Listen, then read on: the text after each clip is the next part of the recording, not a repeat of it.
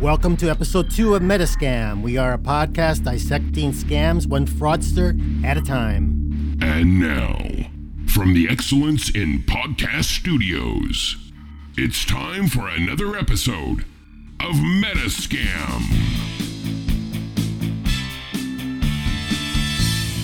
We break down scammers' approaches, tricks, misdirections, and other tools they use, and present you with our direct analysis. This is Peter. And this is Andy, coming up here in episode number two of Metascam. We have social media friend scams, a charity scam, and we're going to wrap things up by talking about a hotel check in scam. The information presented in this show is based on personal opinion and should be taken as such. Consult your personal attorney before making any financial decision.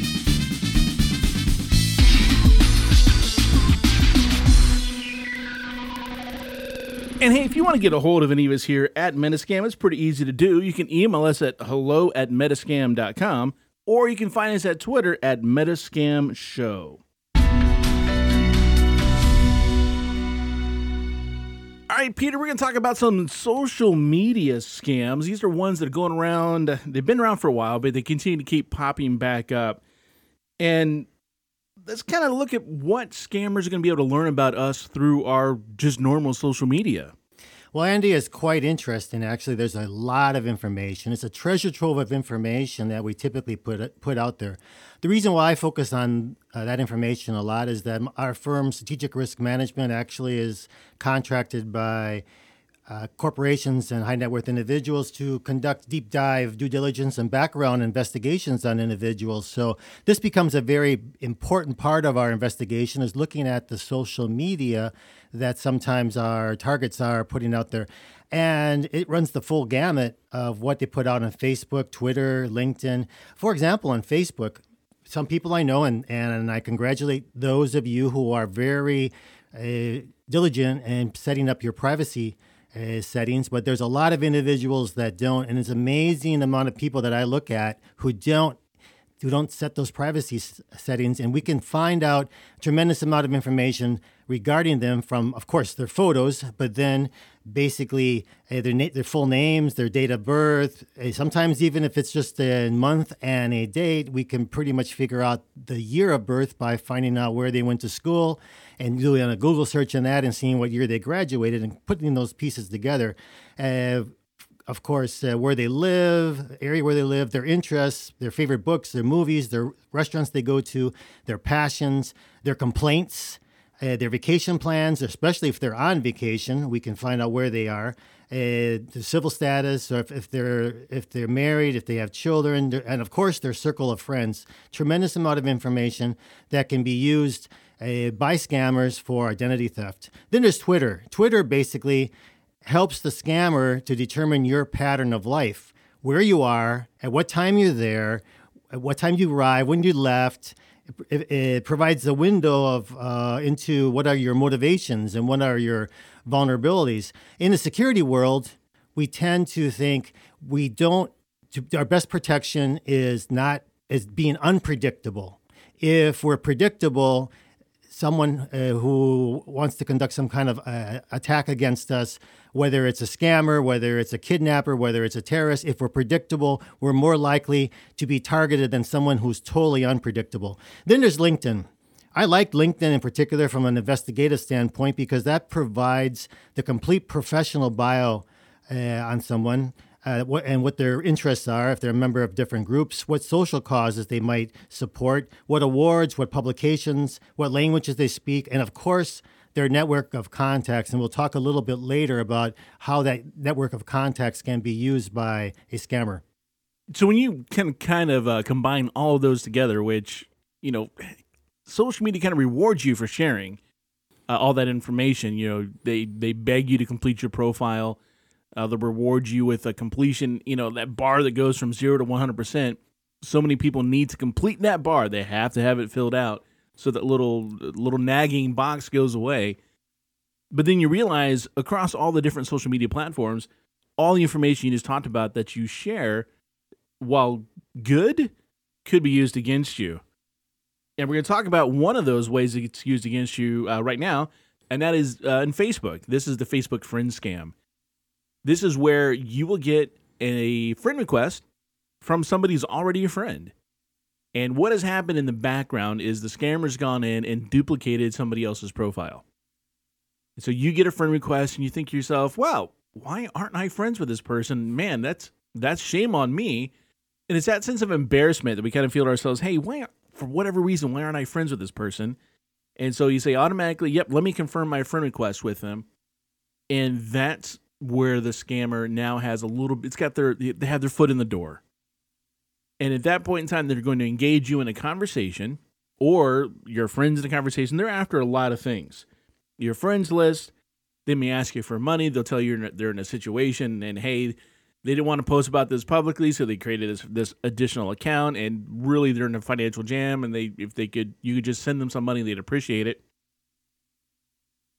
They're also going to be able to spam you with messages on your friend wall or your wall rather, or your direct inbox or your messaging uh, platform. They'll start sending you spam that way.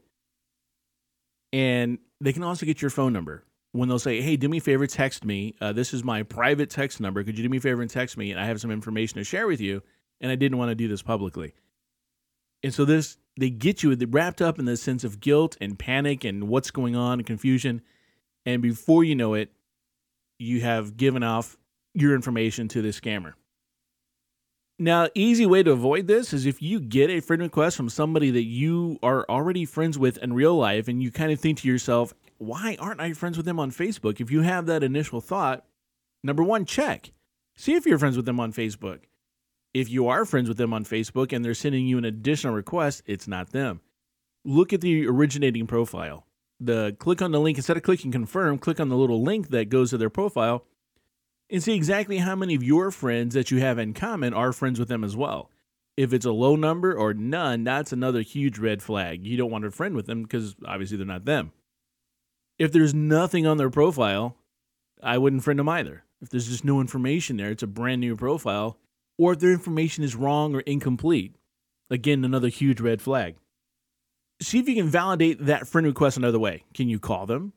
Call them up and go, hey, did you just send me a friend request? And they go, what? What are you talking about? No, I'm in Tahiti or wherever they're at. Then uh, you'd know immediately. Obviously, you hey, you know what?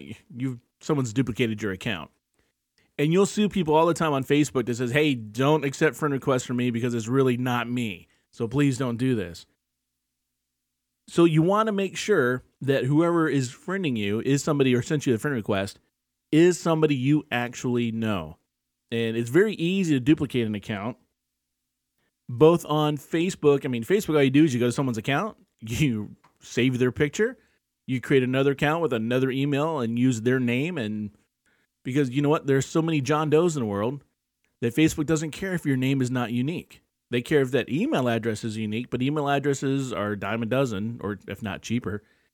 So people will set up fake accounts with somebody else's name and somebody else's profile picture, and then start friend requesting everybody that they have on their friends list because Facebook in general likes to share who you're friends with.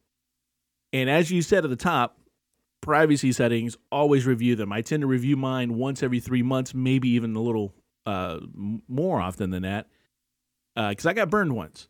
I got burned by somebody who who posted and checked me in somewhere and posted something that uh, was inappropriate. And as soon as they posted it, my phone blew up because I was getting text messages from friends going, "Are you okay? Are you? Do you need help? Do you need me to come get you?" And it was just a bad scene. So because of that, you know, being burned once, I'm very cautious. You can't post to my timeline. You can't do a lot of things in my account. But Facebook uh, is notorious for resetting their their privacy settings.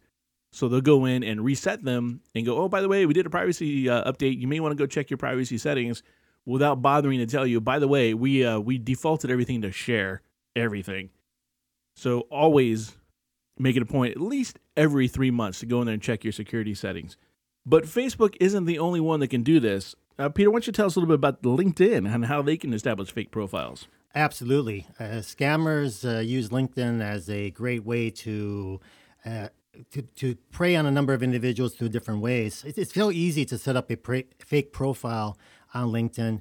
Just one of the first steps is going out and getting a burner phone, whether you buy it at 7 Eleven or Walmart or Best Buy, or even getting a, one of these burner apps that you can download now onto your iPhone. Establishing that fake telephone number with that, whatever area code you want, whether, whatever part of the United States or the world then going ahead and getting that fake email account and then using those basically to as a baseline for setting up your linkedin account. You can set up that linkedin account probably and have it all filled out within 30 minutes to 45 minutes and it can look really good and very effective.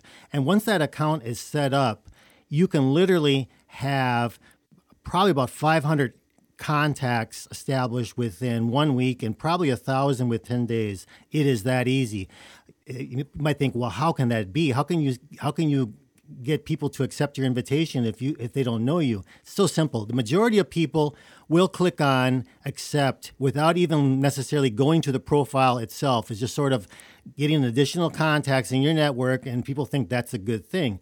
However, there are some people that will say, well, I will never click on an invitation from someone I don't know. Yeah, right. Maybe that's true, but I know a way that's very easy to get to you.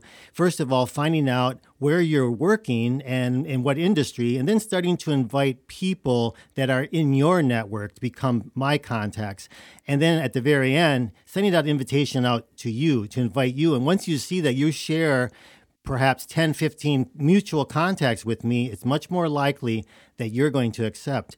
Then the scammer can begin to have a bit of a, a dialogue with you via email to eventually gain more and more of your trust to uh, eventually be able to send to you an email that has a link or has a malicious has a fi- has a download and a file for you to click on that's going to have a malicious uh, malware that you can uh, once you click on it it's going to upload into your computer and basically where they can gain control of your computer so it's very easy for them to actually use linkedin to do this there's literally thousands of such fake profiles out there although linkedin tries its best uh, if people identify a suspicious uh, profile, they will run it down and, and turn profiles off. But literally, it's just so easy to create them. They're, they're out there. So, how can you avoid becoming uh, being attacked by such a scam. First of all, do not accept an invite from someone who you don't personally know. And if you receive an invite from somebody you think, well, I might know this person or this is a, could be an interesting contact, then try to verify. Verify that name. Try to verify that photo by looking at other images that might pop up in, in Google. See if they correlate. If they correlate, perhaps it's a good indicator. If they don't correlate, I would be very, very concerned. And of course, and you've heard this millions of times, always scan any files that you received uh, from people that you don't know, especially, but even from people you know. Scan them with antivirus software before you open them. Yeah, I think one of the things with LinkedIn is we are we're kind of in business mode. And when you're in business mode, a lot of times you want to, as you said, increase your amount of people that you're you're networking with and you also kind of your guard might be a little bit down because you're thinking business contacts. And you're thinking how can i better myself? How can i better my company? How is this good for everybody? And uh, yeah it looks like a good thing and you accept that request. And now it's not an instant. See the difference here is facebook is usually very instant where the scammer attacks. In linkedin it sounds like they're they're gonna you know go silent for a while and build some trust and rapport with you. And then spring up a file on you and have a more of a more of an impact because if you open up that file and it's some kind of crypto lock software that now in, you know encrypts your entire network, uh, that's that's bad news right there. So you have to be vigilant. That's our lesson here. Don't accept friend requests from anybody that you don't know. Trust and verify. You always want to verify who that person is before you accept them into your network or on your friends list. Always do that little bit of extra work, that extra 30 seconds to a minute, maybe even five minutes if you're, you know, whatever it takes that can save you in the long run. So remember, just always be vigilant in your social media, and you should come out okay.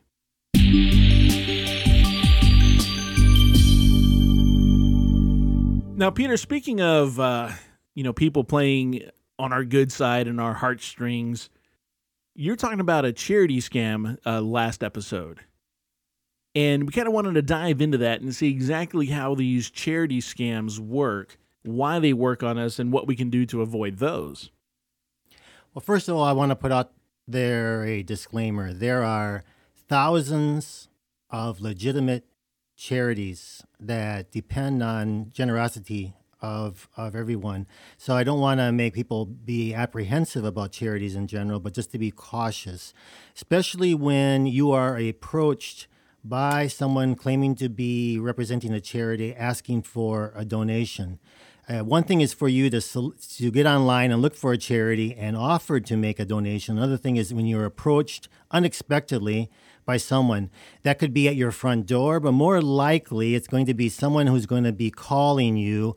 Uh, a call that you're not expecting, you receive the call, and all of a sudden they're asking for a generous donation for a, some cause. And usually this happens uh, immediately after some major tragedy, national disaster, natural disaster, such as a hurricane in Haiti or maybe a, a earthquake uh, that could happen anywhere. And then people are hearing this news, this awful news on the on the, on the nightly news, and, and they get all wrapped up about this and think, oh, I wish I could do something about this. They receive that call, and it, and it's the timing and it's the emotional response. Yeah, I do want to help. Okay, and so can you just help us out with fifty dollars? And all we need is your credit card number or your debit card number. And, and unfortunately, too many people respond to that and provide those credit card numbers or debit card numbers, not only getting scammed out of the money that they are, committing to, but once that scammer has your credit card number or debit card number, it's very possible that they will use that to draw additional money uh, from your accounts. Uh, so once again, they are preying upon your nat- your natural tendency to want to be generous, especially immediately after a major uh, nat- natural disaster, and they're going to prey upon also the, not only that compassion but timing. They want to get you to to commit immediately that amount of money. Um, what we have to be cautious about, you have time. And even if they're calling you, it doesn't mean necessarily that they are scammers, but there's a means to verify this charity that they are saying that they represent by asking them, first of all, I would ask them to send me an email with the information so I can go and I can research this charity or send me some uh, literature via the mail. I'm very happy to consider donating, but I want some additional information. Nothing wrong with that. And if it's a legitimate charity, they will give you that information. They're not going to pressure you. I've received calls a number of times, and, and, and many times some of these charity scams has something to do with, with veterans, disabled veterans, wounded warriors. And once again, there are legitimate charities for those causes, but there are so many scammers that will take advantage of that. And I received a call a couple weeks ago. Was I think it was a dis- disabled veterans, and they and the guy was going through his spiel really fast. I could tell that it, w- it was scripted, and he wanted me to give money. And I said, "Can you send me an email?" And he kept on going. No, no, no. He can just take the pledge over the telephone. It's very easy and he he just refused. And then when I finally said, "I'm not going to provide any donation over, give my credit card number over the phone until you can send me some information. Now, if it was a legitimate charity, they would have understood and sent that to me. But he all of a sudden said, "Well, thank you very much," and he hung up on me. So that was a pretty good indication that that was probably not a legitimate charity. So it's important to verify, as we we mentioned that term a number of, of times earlier, to verify if someone is coming to us an unsolicited approach for whatever it is, asking us for for our credit card or debit card to make payment. And we need to verify that it's an actual charity in this case Con- and conduct our uh, research, whether it's going to the website. And we have to be a little bit careful because some websites can be cloned. Uh, so we need to verify that the website that we may be lo- uh, setting up a login and, and donating money to is a legitimate one. But in charities in general, we can research those charities. There's a number of different organizations out there who we can contact, such as the Better Business Bureau Wise Giving Alliance. There's a Charity Navigator. There's Charity Watch. Uh, one I particularly like is GuideStar. There is the IRS search for tax exempt organizations, and there's the National Association of State Charity uh, officials. So you can do the research on those charities and decide which one might be the best charity for you to use. And I encourage you to do that every time that you're thinking about making a donation. Just get online and become familiar with these different uh, databases that provide information on the charities, not only whether or not they're legitimate, but also how much of the money that you're donating is actually ultimately reaching the uh, victims of a tragedy. You know, some of them are pocketing a lot of this information for various administrative fees, but we want to make sure that the money you give is going out and actually having an impact on on the victims of, of whatever the tragedy that they may cover. So I think the red flags for me on this one was the unsolicited phone call and the the ask for the credit card, and then the pressure. Uh, last I checked, there aren't many uh, charities out there running on a zero budget right now that that desperately need my fifty dollars, or they're going to you know shut the lights off. I don't think that's happening. So that you have time, you and you you said that perfectly. You have the time. If you're willing to donate, you're willing to make that contribution, then the charity is going to be more than happy to give you the however much time you need because they live, thrive, and survive off the donations of others. And if you don't have that, then the charity is going to eventually shut down. So they're going to give you all the time you need to make that properly informed decision. And if you can't get that time, you, you don't want to donate. Uh, that's just the big red flag right there, I think, just the amount of time. We will have the uh, information here with those uh, the research that you talked about, the sites. We'll link those up on our website at metascam.com so you guys can check those out and be sure you familiarize yourself with all the information you have in order to make your informed decision. And as Peter said, there are plenty of really good charitable organizations that do need your donations, that do go to the good causes. So not all of them are scams. Just do your research because unfortunately, there are fraudsters out there who will take advantage of situations.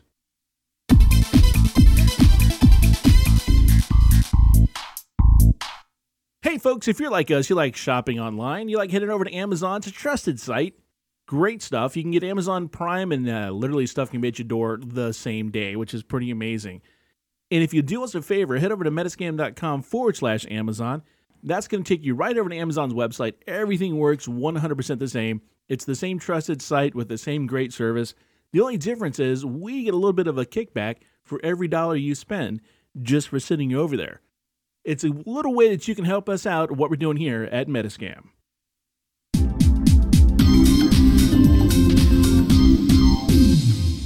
Want to drop this one on you, Peter?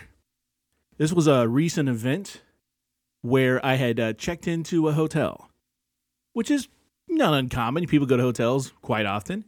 And I checked in the hotel, done, you know, gone to the front desk, given my uh, credit card for incidentals, just in case I rack anything up out of that that mini bar that's in there.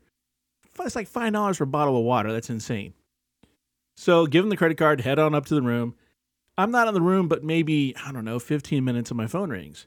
It's like, okay. And I answer it, and the guy says, Hey, I'm from the front desk. It's okay. He said, We had a problem with your credit card uh, for the incidentals. If you could do us a favor and uh, just give us that credit card again, uh, we'll be more than happy to take care of that. And I thought about it for a second. I was literally reaching for my wallet. And I said, well, you know what? I'll come downstairs.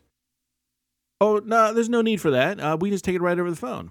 I was like, nah, it's fine. I got to come downstairs anyhow. I'm meeting some people down there. I'll just, I'll stop by the front desk. Well, uh, sir, hang on one sec. It looks like it's working. Uh, thanks for your time. And they hang up the phone. So right away, that tells me scam. So what's happening there is the scammers calling into hotels. They know what time the hotel check-ins are. They'll call the front desk and pick a random room number.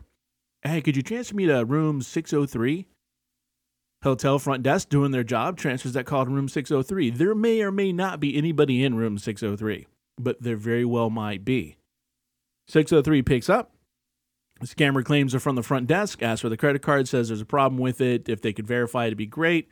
Person gives them the credit card over the phone. They go, okay, this is fantastic. Thank you very much. And who knows what just happened. You've now given your credit card information over to a stranger over the phone.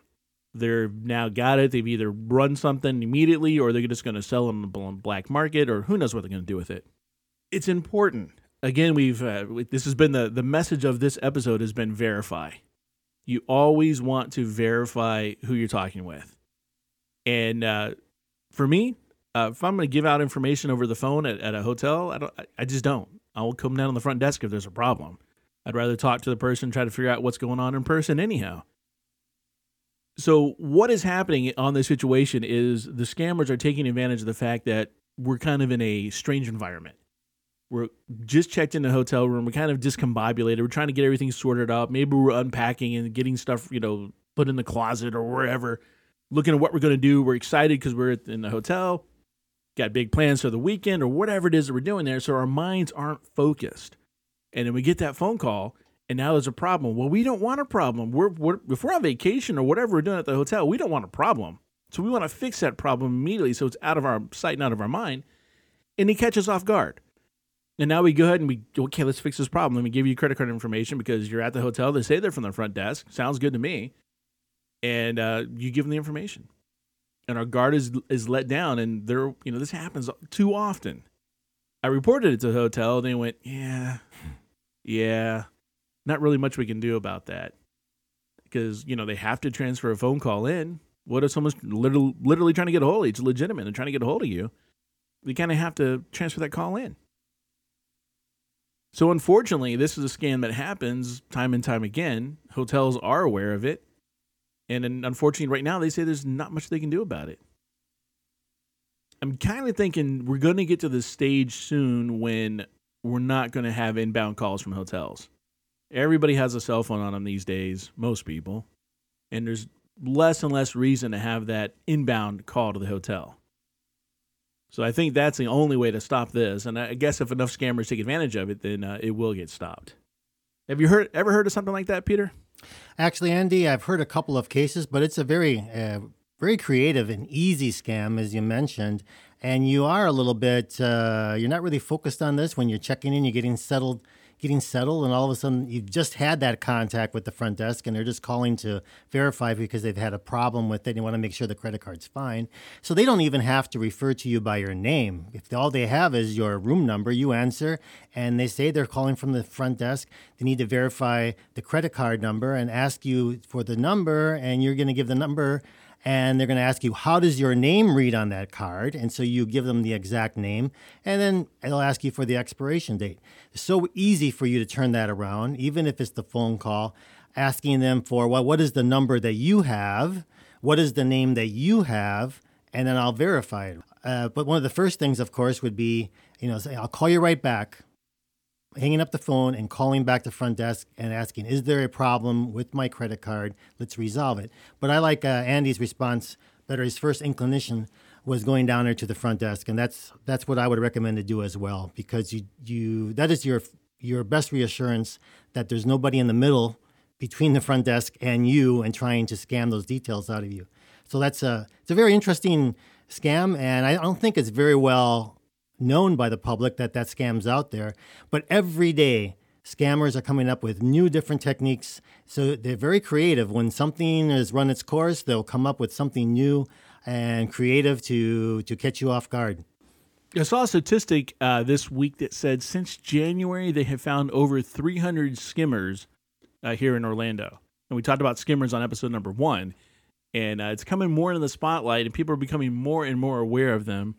Uh, they're saying you know at the point now where don't use a debit card. If you have to use a card at a gas station or other place, you run it as credit uh, to get yourself that protection, or head into the uh, station itself and talk to the attendant and do the transaction that way.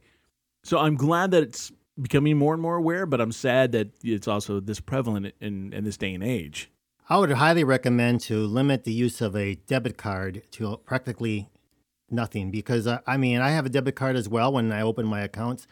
I don't think I ever used it, and I'm I know people are out there that are using their debit cards, and maybe it's because they don't have substantial lines of credit. But you don't have to have a substantial line of credit to have a credit card, and just even if it's a minimal line, you can transfer money auto, usually automatically from your account from your checking account to pay that credit card. And, and that credit card is one of your best lines of defense if, in fact, you get caught up in a, a scam or a illegitimate charge uh, where you have, you have recourse. You can, you can go back to the bank or the credit card uh, company and, and refute the charge. And usually, usually you'll have that money returned to you with a debit card. Most of the times, you're you're out of luck because that money's gone. It's it's almost like uh, giving somebody cash and saying, "I want it back. Good luck." Yes, because that's coming right out of your bank account, as opposed to going through the credit agency. So, very good point there.